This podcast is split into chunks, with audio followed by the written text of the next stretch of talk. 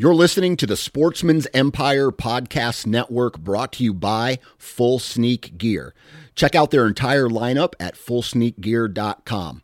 Also, be sure to check out our entire stable of podcasts at sportsmansempire.com. New from Moultrie Mobile, the Feed Hub offers first of its kind cellular connection and control for nearly any spin cast feeder on the market. When used with the Moultrie Mobile app, you can monitor feed and battery levels, run feeders on demand, receive alerts when feeders are clogged, and remotely adjust feeding times. The Feed Hub is ideal for anyone who maintains feeders. Remove the guesswork and save time by planning feeder maintenance before you drive to your hunting property. For more information, visit moultriemobile.com.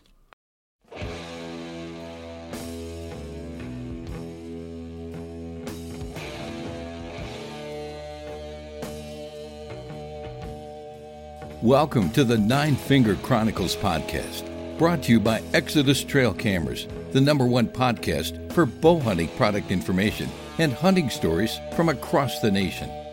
And now, here's your nine fingered host, Dan Johnson. Well, it's Monday, and uh, we're probably in a car driving to work. We're on a break. We just got home from work, wherever and however you listen to this. Welcome back to the podcast.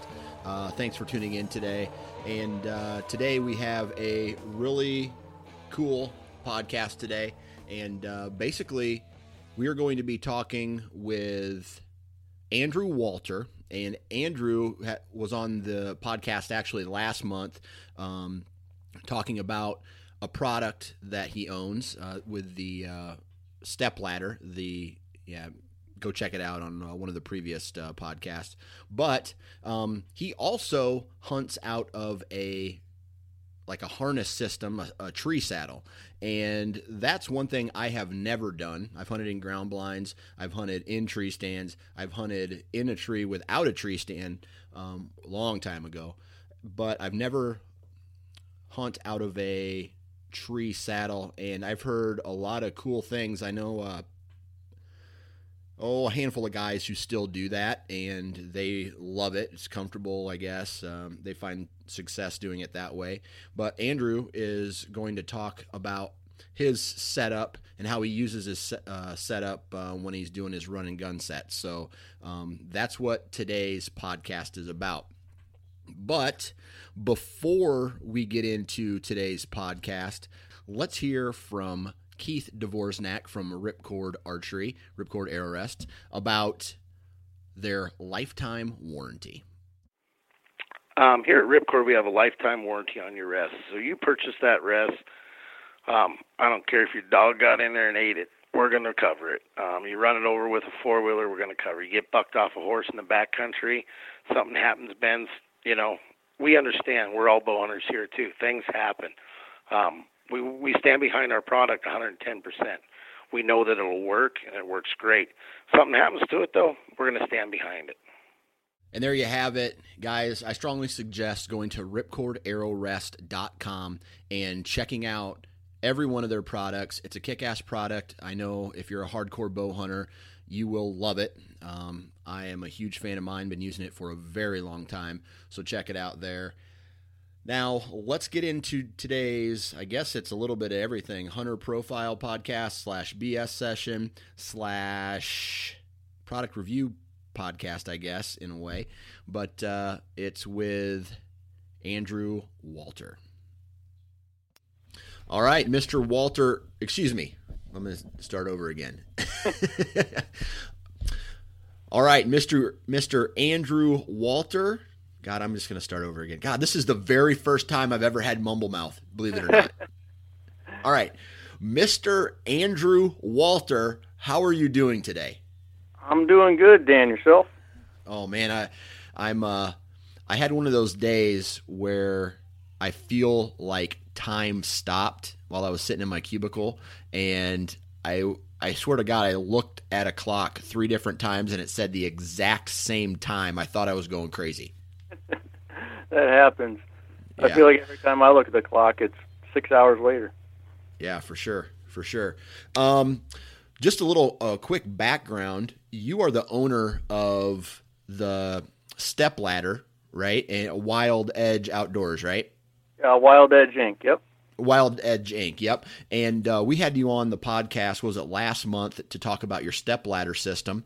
Um, right. So there's the connection right there. But today I wanted to do a little bit of a hunter profile podcast mixed with a type of BS session slash product review podcast because you also are a tree saddle. You hunt out of a tree saddle a majority of the time, correct? That's correct and I've I haven't really talked or talked with anybody about that or have any real experience you know with that type of system myself. So i'm, I'm going to ask you a lot of questions about how you do that what it's like and all that. But before we get into it um, remind everybody where where you live. Um, uh, i live in connecticut. So it's uh, east haddam connecticut. So it's south central right on the connecticut river. Okay.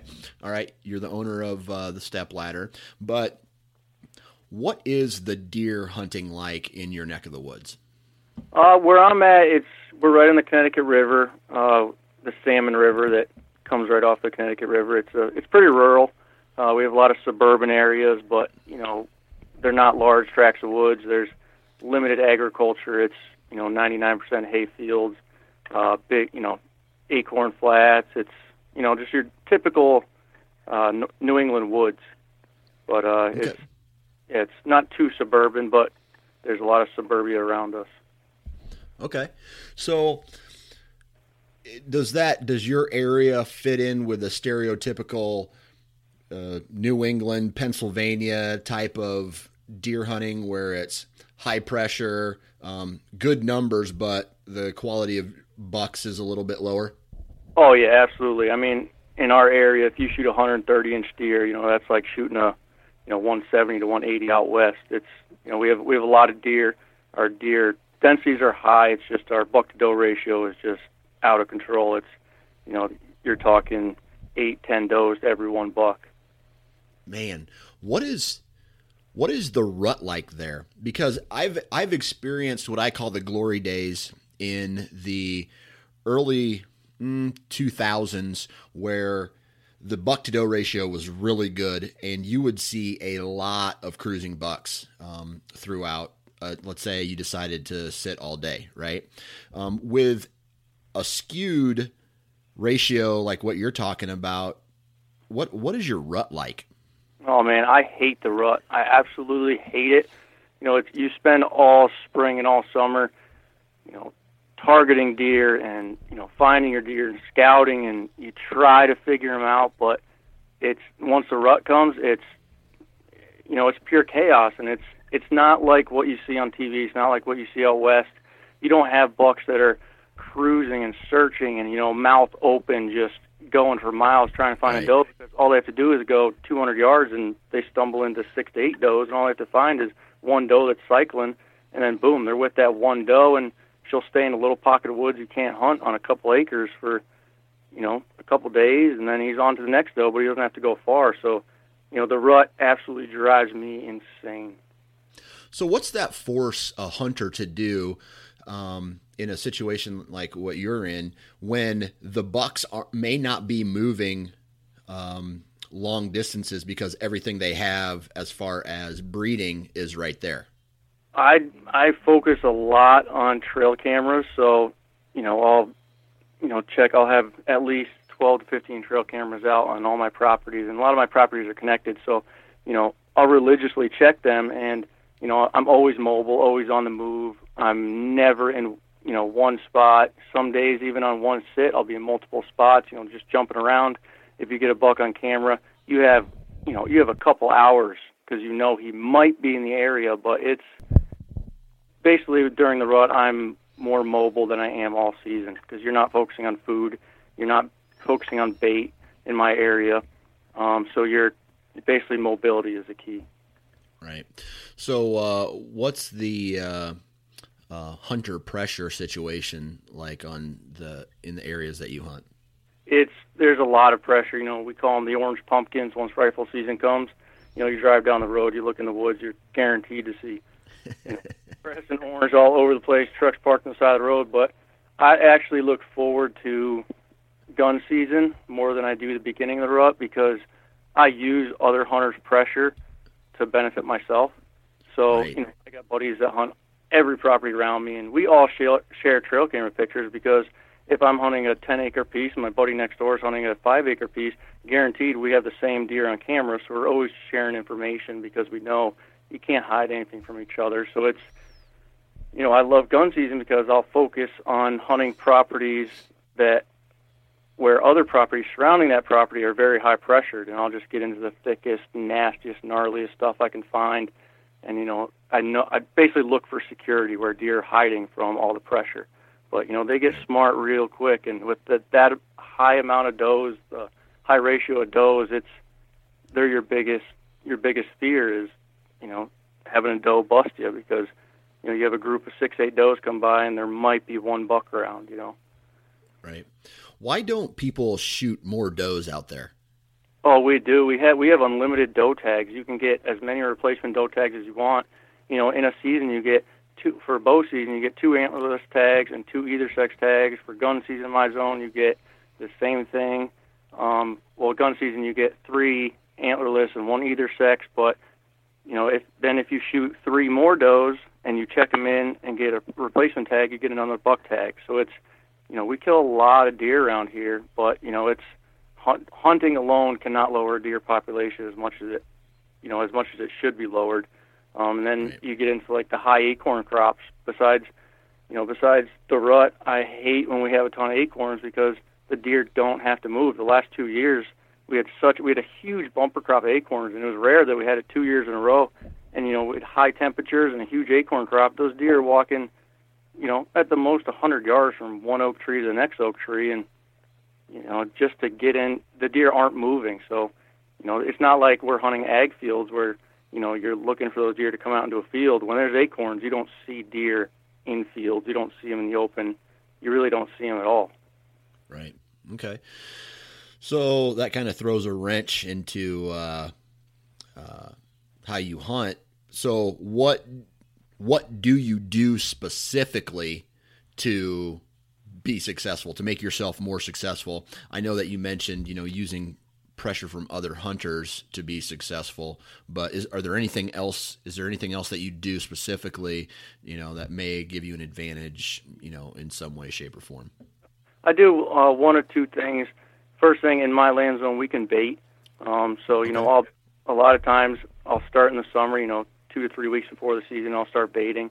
You know, baiting religiously. In some spots, you know, I have two different styles of baiting. You know, one style is you're going into that property every single day at the same time, putting down, you know, a small portion of corn, depending on how many deer in the area, so that the deer have a rush to get to that area.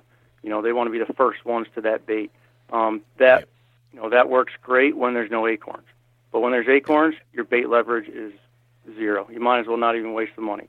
My other, um, the other way I hunt is just pure mobility. I cover ground. I find this is when I start doing a lot of state land hunting when there's a lot of pressure on private land. You know, 90% of the hunting around here is private land, but we have a ton of peninsulas and islands on the Connecticut River that I access by my kayak. So you know, I'll I'll throw a couple couple steps on my kayak and you know, with the use of the aider, the step ladder, and my tree saddle in my kayak, and I'm carrying six to eight pounds into the woods. You know, I'll use my kayak, launch it, go to hit one of these peninsulas or islands, and just go to the nastiest, nastiest spot and the farthest spot that I know that the average guy is not going to have the ambition to go to. So I just look at maps and I'm like, I just look at it and say, where would a, the normal guy not go? And that's where I go, and that's where I have my most success. Okay. So then two two questions. I want to get back to this kayak thing, but baiting. I talked with a guy down in Texas um, who mentioned that during the rut, um, you know, sitting over a bait pile isn't as easy as we all like. For me, I feel that if I could throw a bag of corn right in front of one of my tree stands where I hunt, it would probably help me drastically. Um, right. And that's and that's me. I've never baited before, so that's a, an assumption. He, and he told me that you know it really doesn't help as much as you think it would in the rut because the the bucks aren't coming to that bait pile to eat. They're basically cruising by downwind of it to see if there's any does there. Is that the case with you, or are they are they coming directly to that bait pile? There's so many variables that come into that question. It's you know when you have a low acorn crop, so say a year where there's barely any acorns, baiting is absolutely unbelievable. But you get a lot of guys, you know, back in the day when baiting first became legal, you know, I was a 13 year old kid, so I'd go to the grain store and buy a 50 pound bag of corn, you know, scrape my quarters together so I could buy corn. And, you know, everyone looked at it like it was just, just not ethical, not right, but I killed a lot of deer. But now, now you get to the whole pressure thing of baiting where now it's very popular so when you have, you know, myself baiting on one property, and then less than a quarter mile away, my buddy's baiting, and then another quarter mile away, another guy's baiting, those deer will just go to those bait piles in their luxury, and the second they're pressured, boom, they're only hitting that bait at night. So you know right. they'll they'll browse and they'll do their normal feeding patterns, and then the second it gets dark, they hit the bait site. So all your trail camera pictures are all at night. Um, but if you're doing it right and there's not a lot of pressure on you and you're the only one baiting during the rut, it is absolutely amazing. And your success ratio increases a ton because you're attracting the does. And once the does are comfortable there, you know, the bucks pick up on that and they'll come. But I've done a lot of, I, you know, I killed deer around the country for a living, and how we did that in the suburban communities was baiting. So I have a lot of experience in it. And uh, if you do it right, it works great. If you just walk into the woods and throw a 50 pound bag of corn on the ground, right. most 90% of the deer that come in are come in at night. So there's ways to do it, and there's ways that can hurt you. Um, you know, so it's there's just a million different ways to do it. But you know, I found a lot of times when baiting mature bucks, if that's your target, it's there's different ways to do it. So you have your main bait pile where the does hit, and then I always notice that you know the bucks you only get a glimpse of them on the trail cam, but you know they're there. So you know, I'll, I'll flip the trail camera around and I'll put a separate bait pile 10, 15 yards from the main bait pile, a smaller one. I'll throw that corn so I'm not walking over to that area, and that seemed to have the bucks come in a lot, you know, a lot less wary and a lot more comfortable. So, you know, just messing around with it. It's it's hard, but it definitely works. So during the rut or not during the rut, it's there's really no difference when it comes to hunting around here with or without bait. Yeah, that's one thing I've noticed on my mineral stations um, is it seems like you know I've, their deer are a social animal. There's a pecking order, but the big mature bucks just don't like to be around other deer for some reason until it's time, you know, to breed. And that's just something I've always kind of um, they, they they like to be loners. They like to be by themselves. That's just something that I've noticed over the years. But right. um, and a lot of times, I'll, you know, when I'm walk, you know, a lot of guys around here, you know, we're you're hunting maybe at the most a couple hundred yards off a main road. You know, there's walking trails. There's a ton. Our town purchases a lot of land trust land where that land you can hunt, but there's also a lot of walkers and dog walkers. So, you know, when a hunter sneaks through the woods to go put out bait or check the camera, deer pick up on that. So when I go in the woods before the season, or a lot of times when I'm walking to my tree stand, I walk like a normal human. I'll whistle. I'll talk to myself. I'll step on sticks purposely. You know, associate. They know the difference between a dangerous human and a non-dangerous human. So a threat and a non-threat. So it's you know, it's, it's kind of fun. I've shot a lot of deer walking through the woods in my Carhartts in a flannel with my bow, just talking to myself and walking very loud because the deer look at you and they'll bound off 30 yards and stand there and go, "This guy's not a threat," but right. I got a bow and an arrow in my hand, so. Right. It's crazy that you, you said something like that because I know a lot of hunters who you know, some of the guys we've had on the Wired to Hunt podcast will talk about how they actively how they're active on their farm checking trail cameras all the time um, you know driving their side by sides or you know whatever through their farms and and basically what's that what that is doing. And just like in your situation, but just a little different. It's conditioning that deer to feel comfortable with what you're what right. you're doing. And that's and, uh, a lot of a lot of my scouting is just talking to landowners. You know, talking to landowners gives you a lot more information than talk than looking at your trail cam because you know a lot of guys that a lot of the ways I get permission to hunt on properties, the landowners will be like, "Come shoot these deer, get them out of my garden," you know. Yeah. And then if you're hunting there, like, you know, they think it's easy because that those deer are always around their house because they know that homeowner is not a threat. The second you step into the woods, you start creeping around. Those deer know the difference between you and that that landowner. You know. Right. Right. Now I want to talk a little bit about this kayak strategy. Um, up in northeastern Iowa, there are some islands uh, in the Mississippi River, and um, I saw a real good buck on there one September when I was fishing with my father-in-law, um, and then a couple, two other deer that were actually swimming the river in to go into one of these um, islands, and I always thought, you know, man, that would be kind of cool to throw, uh, you know, throw a tree stand up in there and you know just see what, you know, see what um, what's going on in, in there as far as deer activity. I've also had another guy on the podcast who took a boat onto some islands in some river in Illinois and killed really good deer. So talk to me a little bit about what the reasoning is behind um, going out to some of these islands and then talk to us about what is the deer's reaction when you're coming you know you know accessing that location via the water Okay, it's uh the reason I I started hunting out of the kayak and hitting all these uh, peninsulas and islands is because we have in Connecticut we have a lot of these state land pieces that are bow hunting only.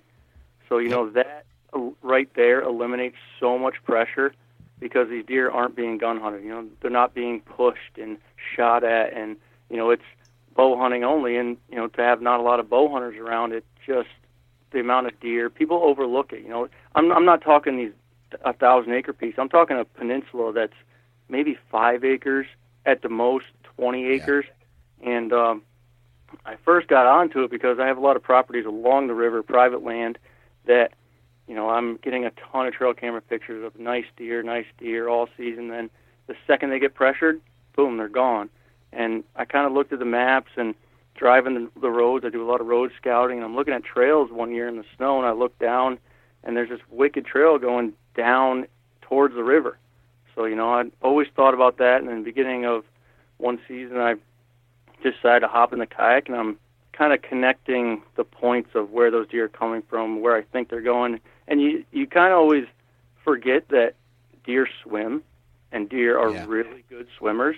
So you know, I'm following this trail through the nastiest, thickest swamp, and there's just sign everywhere. I'm talking every tree's rubbed, twisted, bent over, trails, you know, droppings. It is just unbelievable the sign, and all of a sudden the trail stops right at the river. And I'm talking not just a stream. I'm talking there's three to four hundred yards of water with a strong current from this spot where the trail stopped. And I look over and there's a peninsula.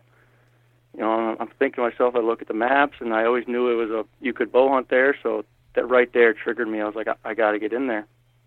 So you know, I that's where I just became obsessed with. And there, there's just something about paddling to your the spot where you're deer hunting. It's just you're in you're in the pitch black and you're just under the moon and the stars, and it's just paddling there. It's just it's just really cool. And then you know I've paddling along the shore. You know you you shine your light into the woods and there's deer standing there, just looking Yeah. at you. They they don't associate a floating what they think is a floating log with a paddle that's going back and forth with a human. Um, so it's it's really cool, and you know, right there, you're not leaving a huge trail of scent on your way to or from. So I'll hop off the kayak, and I have a couple spots that I've pre-scouted, or I'll just go in blind, and you know, set up on a main trail that I know they're going back and forth, or find a little opening. These islands are so thick you can barely walk through them. You know, last season I lost the opportunity at a nice 150 inch buck because on the way in it was so thick. I got out of my kayak and you know I always had my saddle on and my steps over my shoulder, my bow in my backpack, and it was pretty warm, so I had my um, warm after paddling. Obviously, it wasn't that warm outside, but I had my nice jacket strapped to my backpack. And on the way in, once I got up the tree, I was like, "Oh man, I don't know where my jacket is." I knew it was back in the brush somewhere because it was so thick. You know, you're crawling. It was like going through a jungle of barberry. You know, prickers, and uh, that so I'm you know I'm freezing to death that morning, and a nice a doe comes in behind her, a little spike, and then a four point, and then this nice buck, and the second the doe stops and she starts blowing, I knew exactly what happened. She was standing right over my jacket, so Okay. you know that screwed me. But it's it's just really cool. It's it's so mobile, especially with the saddle. I mean, I'm not carrying a metal clangy loud tree stand into the woods to set up. All I'm carrying is with the use of the aider and my steps. So the aider basically you're taking every other step away. It's a piece of rope you hang from the steps. So instead of climbing 30, instead of using a set of eight and getting only 16 feet, I'll use a set of eight and I'll go 30 feet. But when I'm being mobile, I'll take six steps and I'll have my saddle on, wearing it in my kayak, my bow strapped to the kayak, hop out of the kayak real quiet, throw it up on land, you know, creep into the woods, and then, you know, in five minutes I'm up in the tree and hook my saddle up and I'm ready to hunt. So it's hunting out of a saddle is just the most mobile, lightweight way to go because your tree stand is around your waist all the time. Yeah. You know, Okay. And that's what I and that's kind of what I want to transition into is this uh, this tree saddle. I I personally have not um, like I said, I don't have any experience with it, but I've talked to some guys who, similar to you who they'll never sit in a tree stand again because they love the tree a, a tree saddle system so much. Whether they're using screw in steps or you know like uh, lone wolf sticks or you know something like what you got with the step ladder. Um, talk to me a little bit about how that system works I, and i'm talking about from the point where you've climbed up the tree right you use your your step ladder system obviously um, but you know the guy that i talked with you um, he used screw in steps and then once he got up there um, he put two basically two screw in steps on each side of the tree and that's where he would rest his feet now, once you get up and you've climbed up there, talk to us about how that's connected, what the equipment's like, and how you know what the what the some of the positives and negatives are. Okay, it's so basically, you know, you walk. The advantage is, like I said again, you're not carrying a big piece of metal to sit on, and 90% of the tree stands that you're gonna carry in that are mobile, I'd say all the tree stands, they have a little tiny seat on them. So, you know, the advantage of a sling is, what do you do when you're starting to fall asleep, whether you're tied in or not? With a normal hang-on stand, is you go forward and you're going out of the tree. The saddle, man, you just sink right into that thing, and you are just nothing can happen. You could flip upside down, you're not going anywhere, but it's just so comfortable. You have so many different shot angles. You can go 360 around the tree. So, you know, I'll start my climb with a step ladder. You know, the saddle is already around my waist, and there's two D rings on the side. I actually made my own saddle out of an old rappelling harness and my old army pads. You know, kind of modified my own as I'm working on coming out with a new Wild Edge sling. But um, you know, I just messed around with a couple different variations, and the main key is to have two D rings on the side, and those D rings, as you're climbing, you attach your linesman belt to the tree, so your hands are free while climbing. Snap a couple steps on, you get up to the top of the tree, and then you figure out where you want your feet. That's the biggest key. So the advantage of the step ladder with hunting out of saddle is you, you know, opposed to sticks where you would only have one foot platform. The step ladder, you know, I'll take two, three, four, sometimes six steps, and I'll go around the tree. If I'm being mobile, I'll only use two steps. But when I'm hunting stands that I'll leave for a while, you know, all season, I'll put six steps around that tree in a ring on the same plane, so that when you get up to that spot, you know, you put your steps around the tree or whatever you're using to as a platform, and once you step up on there, you tie your, you know, guys call it a bridge. So there's different ways to do it. You take the bridge, which is from your right hip to your left hip, those two D rings. You take one piece of rope, you know, each on a carabiner or just tied to those rings, and you just make a loop kind of in front of you. You know, it's Okay. probably only a one and a half to two foot rope. And then you take that rope and you attach it to another line that goes around the tree. So you take your linesman belt, you go right around the tree, put it through itself, and then you use a, a Prusik knot with a carabiner to adjust your uh, how far away from the tree you want to be. Because you don't want to be too close to the tree, because then you can't go all the way around. You don't want to be too far away, because then it's hard to get. You know, it's hard to stand up because you're so so far away from the tree. So it's it's all personal preference, but there's so many different ways and techniques to do it. But you know, it's it's it's just gives you it's kind of like the moon stand that gives you that 360 around the tree, but you don't need a tree stand. It's your slings right around your waist, your saddle, and you can, honest to God, you can swing right around that tree. You, know, you predict where the deer is going to come and where it's going to go, and you just you dance around the tree. You know, when you're tired, you just let the pressure off your legs and you just hang there. You know, with the tree right in your crotch, like right in your face. And if you're tired, you put your head against the tree and you take a nap. I mean, it's it's so versatile. It's awesome. Now, is it is it pretty comfortable? Oh, it's so it, it's so comfortable. It's it's very hard to stay awake. I mean, it's it's super comfortable. It's it's just like sitting in a you know sitting in a little hammock. You know, so there. Maybe I missed it, but is there's back some sort of back support, right? It all depends on what sling you're hunting with. Like uh, the Guido's Web is known as like the lazy boy of the saddles, so it's wicked comfortable. And I've heard a ton of good reviews on it, and I've tried my buddies out, and they are so comfortable. It's it's unbelievable, but it's just a little bulky. So my sling is not as comfortable as that, but it's a lot more lightweight and a lot smaller because I want to be able to fit into my kayak with it. I want to be able to walk in the woods as if there's nothing around my waist. But you know, when you get un- if you get uncomfortable, all you do is adjust it. So you'll take that you'll take the pressure that you're sitting on on your legs and you'll move that that pad up to your lower back. So now the pressure's on your lower back. And if that gets uncomfortable, then you move it down under your legs again. So you get you always tran you always transfer the weight of what you're sitting on um, to change. You know, if your legs fall asleep or if you get uncomfortable, you're just always changing where you're sitting. Right. Okay. Um, so then, are you able to sit all the way down in one of those um, tree slings where you can pick your feet up, like if you were sitting in a regular chair, and take the all the weight off your legs? Oh yeah, you know, basically when you're, say, you know, last half hour, you're expecting gear movement. You're stand, you're basically standing as if you're, you know, say leaning against a tree or leaning against something or leaning against a wall with your feet kicked out. So your feet are on a platform, the steps or whatever you're standing on. You're kind of just leaning back at a, you know, 45 degree angle away from the tree. So okay. you're just, you know, all the pressure's on your feet, but also it's being held up by the sling, your whole body. And then when you want to relax, you take all the pressure off your feet and you're kind of just against the tree bear hugging it or you can spin around and just you know just sit there with your feet hanging. It's right. whatever is comfortable for you. Okay. Um, so then how do you hang your bow or do you have your bow in your hand the entire time?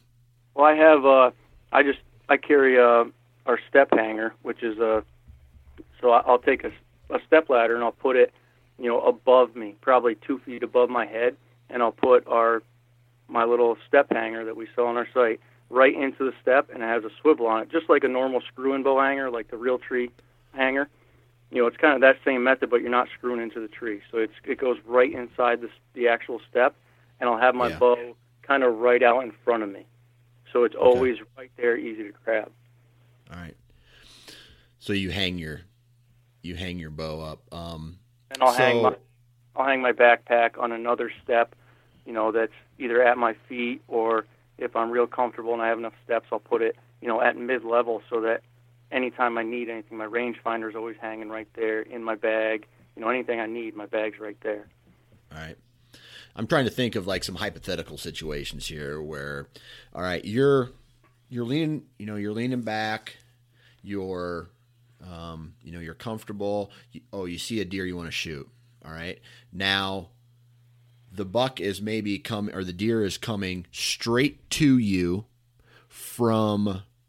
Um, I'm just I'm just trying to think of situations where you would have to be you would have to do a lot of moving in the tree, like walk around a little bit in order for you to get a shot, or if the buck potentially comes from a um, from let's say I'm left-handed or I'm right-handed, so my bow's going to be in my left hand.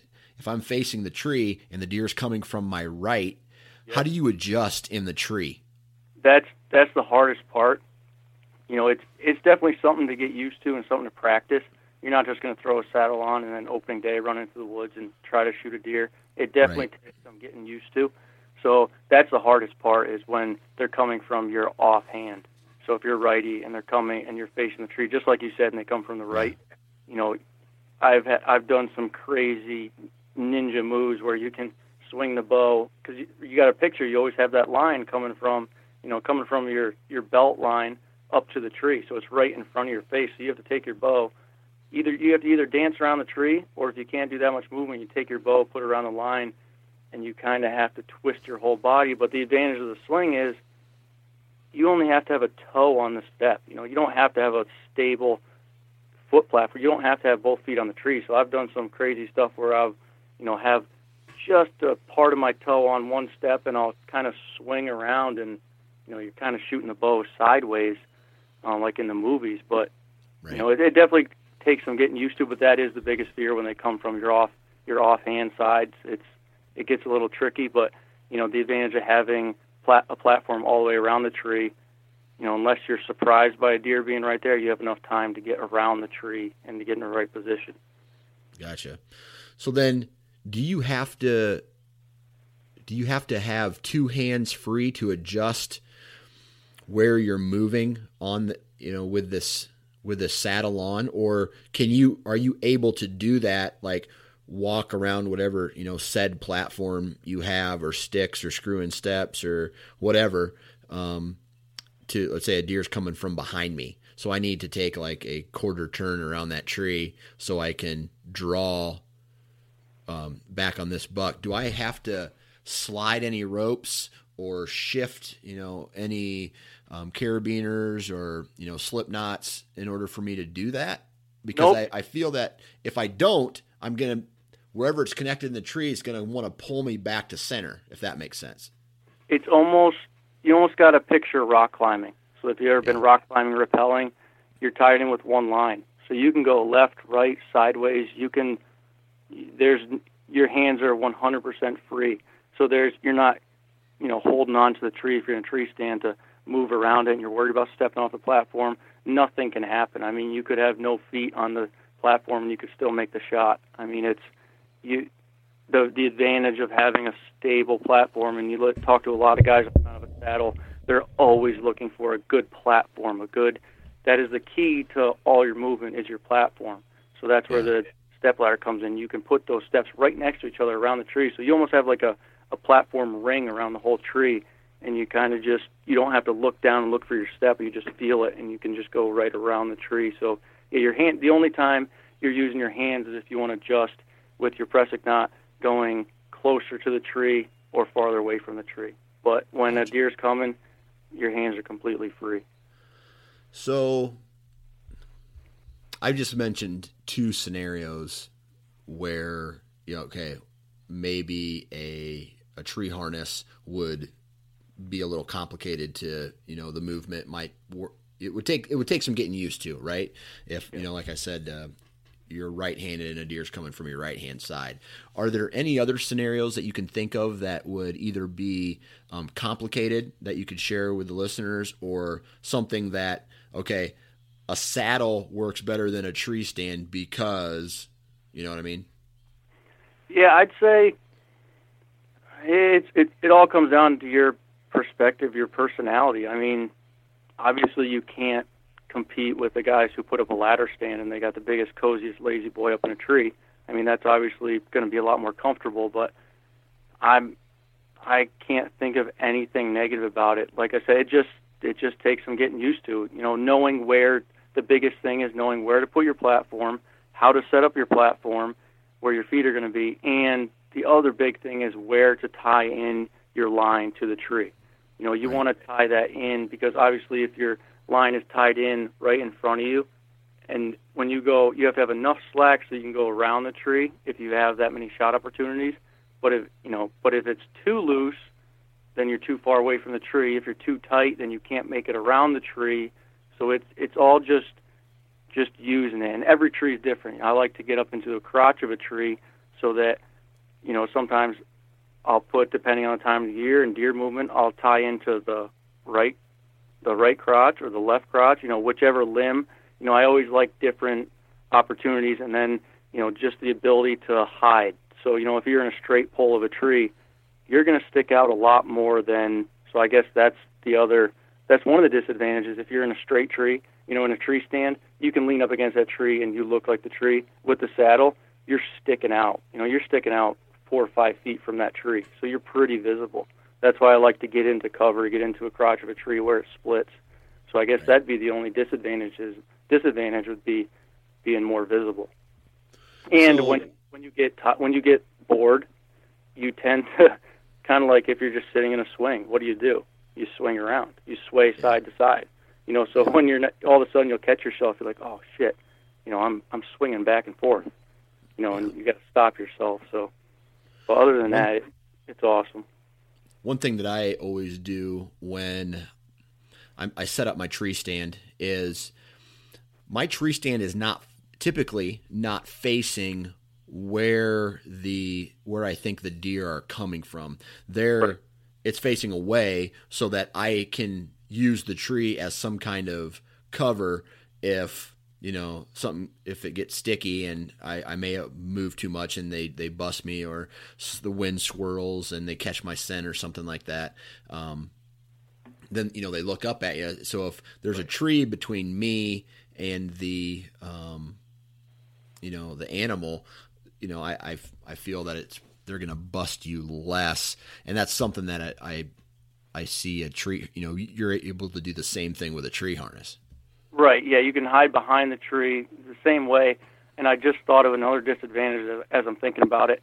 If you're in a, you know, a, a smaller tree, you know, the size of your waist, you know, it you tend as you're moving more in the saddle, you tend to move the tree a lot more than if you're just dancing around in a circle on the platform of a tree stand. So, you know, yeah. late season, you really got to be careful because you'll move the whole tree.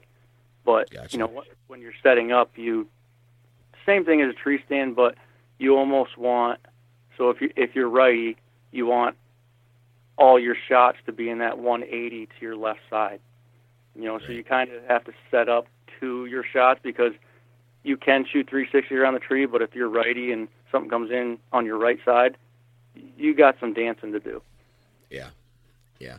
So, have you ever had a scenario like that where you know, deer did come into your right hand side and you were caught off guard? And what did you do to you know what adjustments did you make in the tree to give yourself a shot opportunity?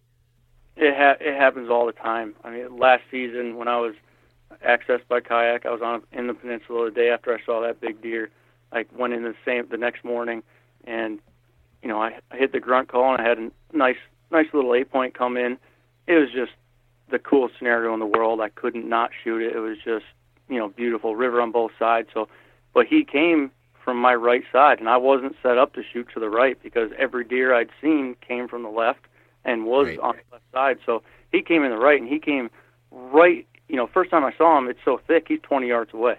So I had no time to move, and he came right to the base of the tree. He sniffed one of my steps, and then he started turning. And the second he turned to walk away, I did some crazy ninja move you know, and I just put my feet out to the left side of the tree. My feet were barely touching the tree. I just had my right foot hooked around one of the steps on on the back end of the tree. I brought my bow around my line, and you know, when I shot him, I was, you know, he was straight down, but I was, you know, my bow was cantered at like a 45 degree angle to the right, and you know, I made a perfect shot. But it was, it was definitely some ninja moves that I had to do to get to get a shot at that deer. So it happens all the time. Right. Okay. So how much does how much does your uh, tree saddle weigh? Uh, I, the one I made, it's it's less than two pounds. Okay, and it and it holds you. You're you're very comfortable in it. Um, oh yeah. Yeah. All right. So from the time you know, obviously, like again, you're using your step ladder system, but other guys are typically only or they're they're doing you know either screw-in steps or you know like some kind of climbing stick whatever however they're accessing you know the the vertical you know gaining vertical feet um, right. how long does it typically take you to set up um, from the time you walk up to the tree to the time you are have your bow hung and you're ready to start hunting? Uh, it's you know anywhere from three to five minutes. I mean, it's Okay. I've had you know a lot of times, especially you know I'm I'm paddling down a river that's you know a thousand yards across. It's, it's a big river, so you know no matter how much time you leave yourself, it always takes more time. So you're I seem to always be in a rush when I get to the stand. You know, it's starting to get light. You're like, oh man, I got to get up there. So if I'm hustling and I'm I'm pushing it, you know, when I start when I'm at the base of the tree, my saddle's already around already around my waist. My steps are already around my shoulder. So all I do is unzip the bag, pull the ropes out, snap the first step on, and then I'll use the aider. So my next step, every step is three to four feet apart. You know, so my bow is strapped to my backpack. My bow hanger is right in my pocket. So I, I've when I leave the ground, I never go back to the ground unless I'm getting down from my stand. So I'll boogie right up the tree.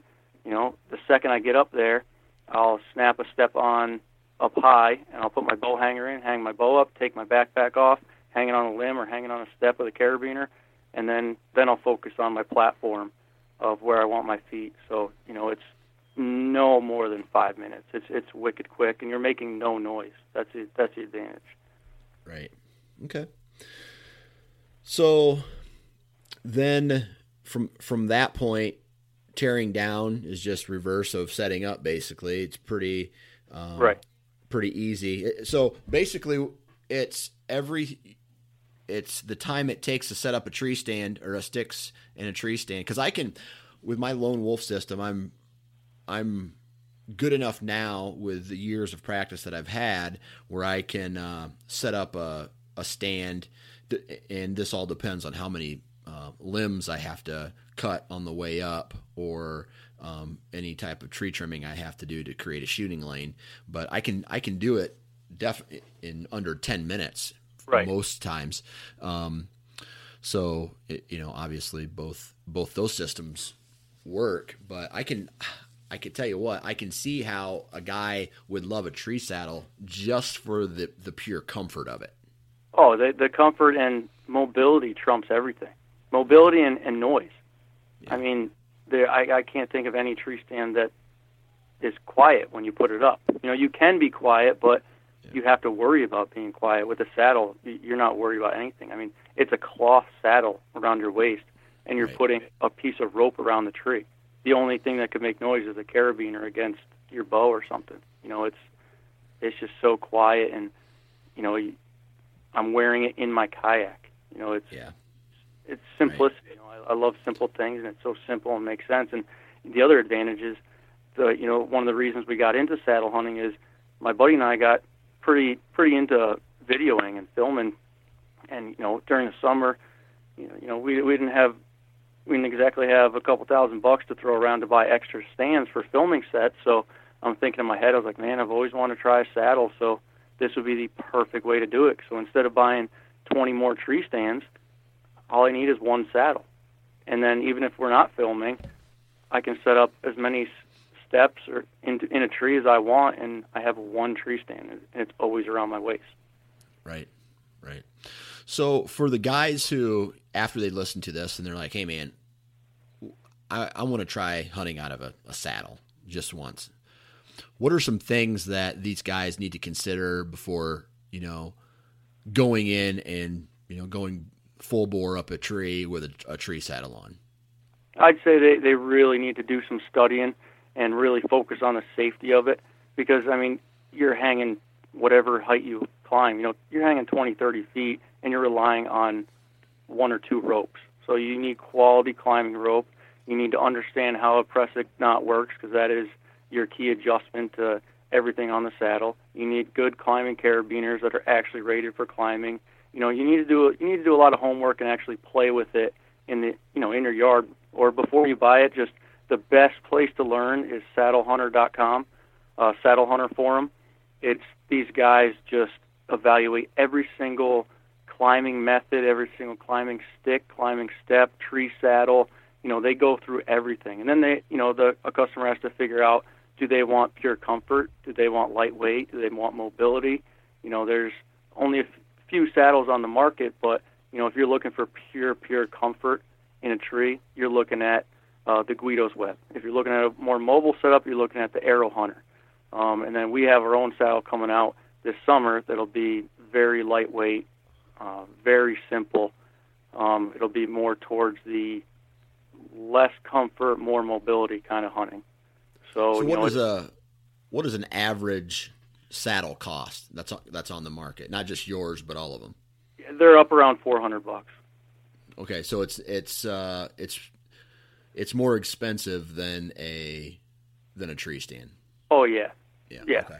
you know, Okay. but the advantage is you only need one, and that's going to last forever. So. Okay.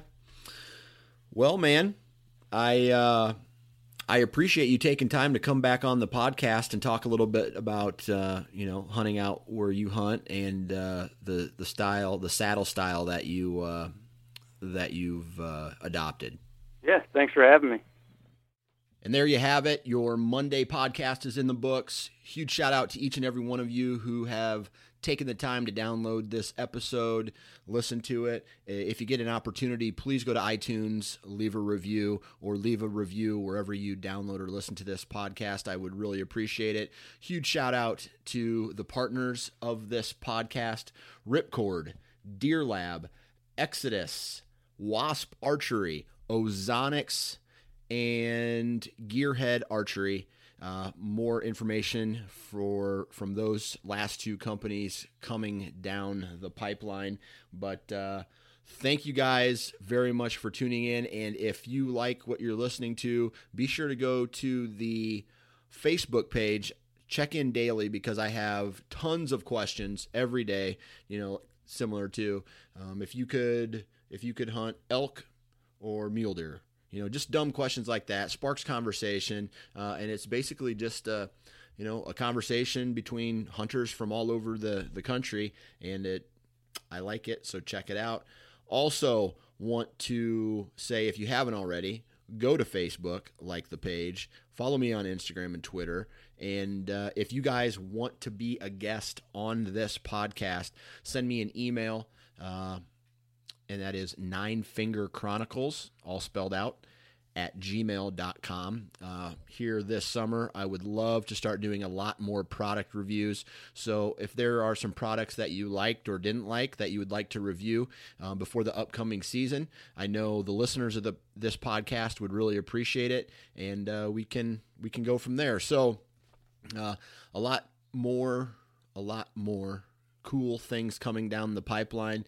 So uh, keep an eye out for that. And hey guys please take the time to go and you know if you're if you're listening to this podcast and you live out west don't be afraid to you know join some of these organizations like the rocky mountain elk foundation 2% for conservation the national deer alliance the mule deer foundation uh, any type of foundation that helps uh, conservation efforts and preserves the game that we hunt that's a win for everybody. So go you know look into whatever pheasants forever ducks unlimited whatever.